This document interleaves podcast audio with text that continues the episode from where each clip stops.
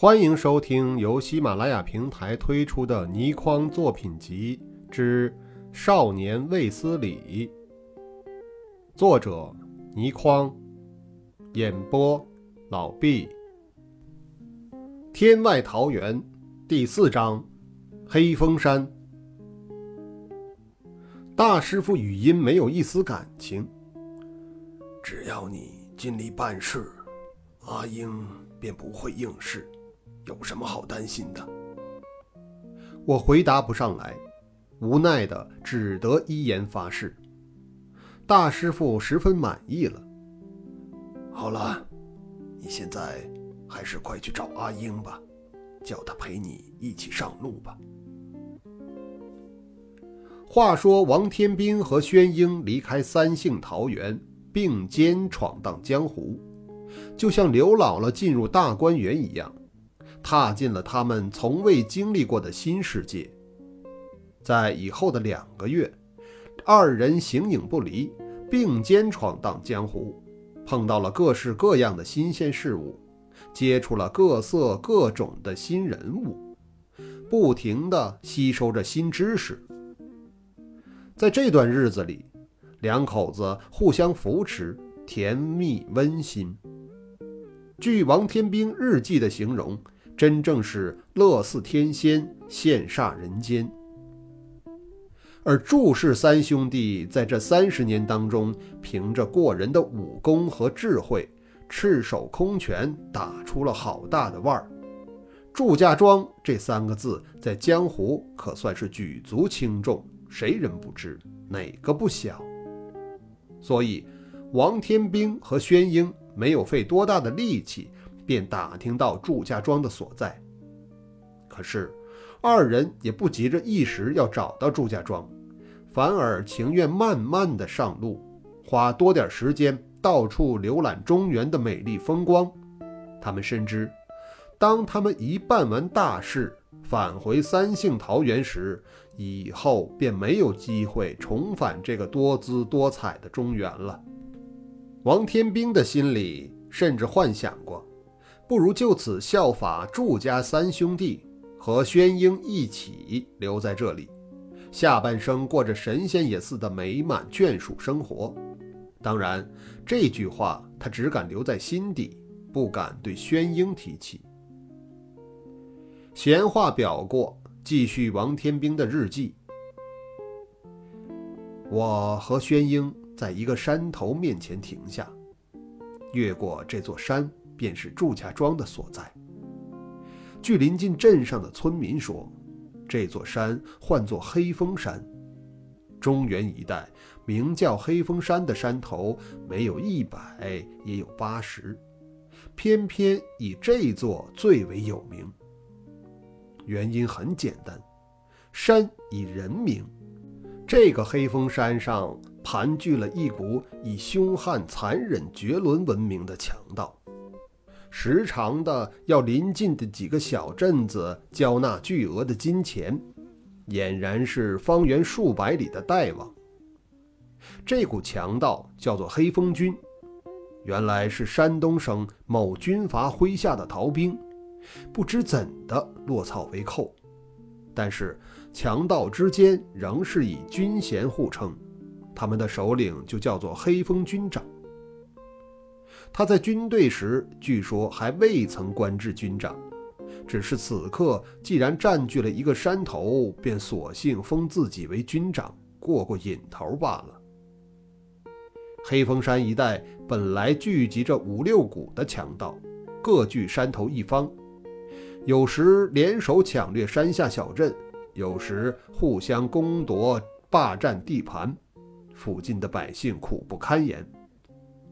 三年前，黑风军长率领十多名部下来到黑风山，二话不说，便在黑风山的最高处树立了一杆残破不堪的旗帜，上面大大的写着“黑风军”三个字，笔法苍劲有力，显然出自书法高手的笔下。同时，黑风山上每一帮强盗。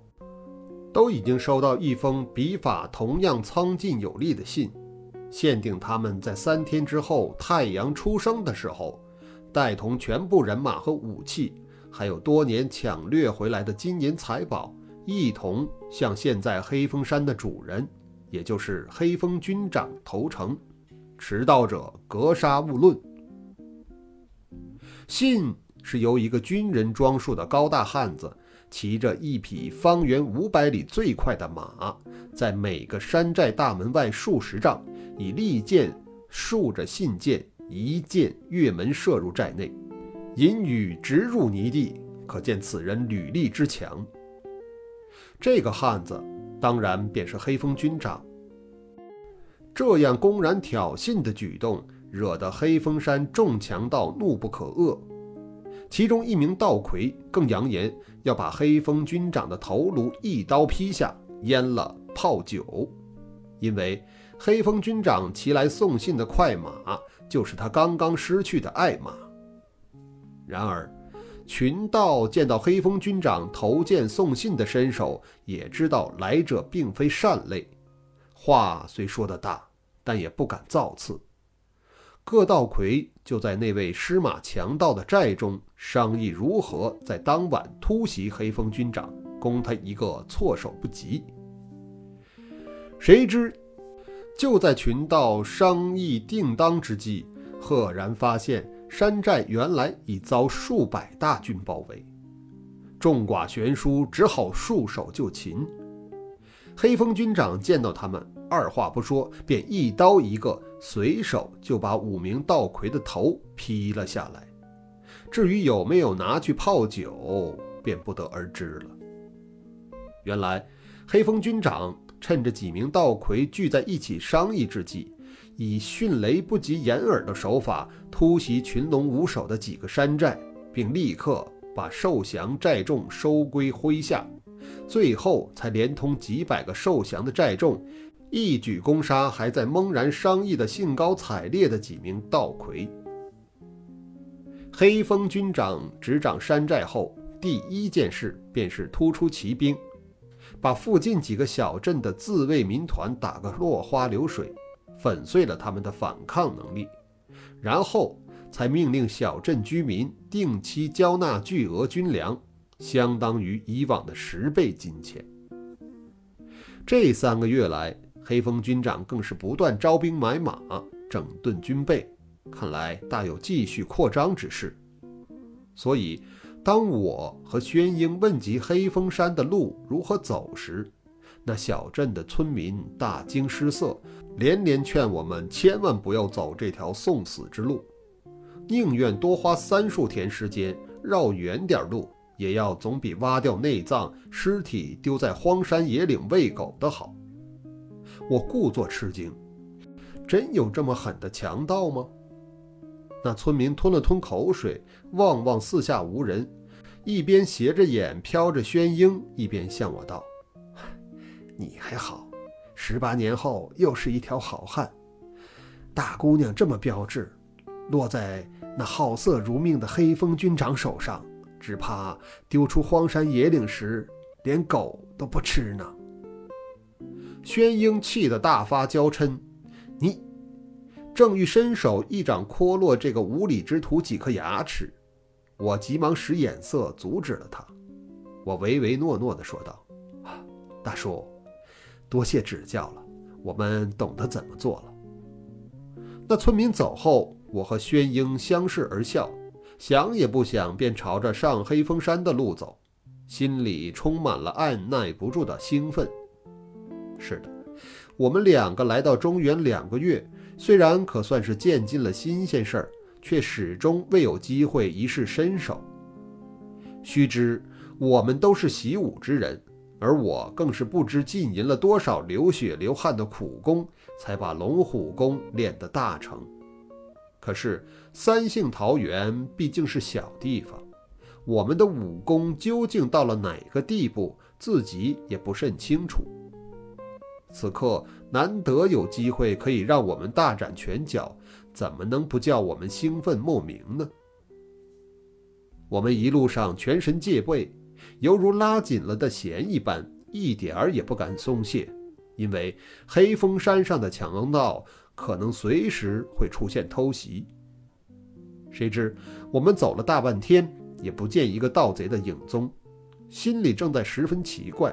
宣英突然说道：“师哥，你看。”我循着他手指的方向看，只见前方在树丛和长草的掩映下，隐约见到不远处赫然有一个设备简陋但规模却不小的山寨。以上是《天外桃源》第四章黑风山的第一集，感谢收听。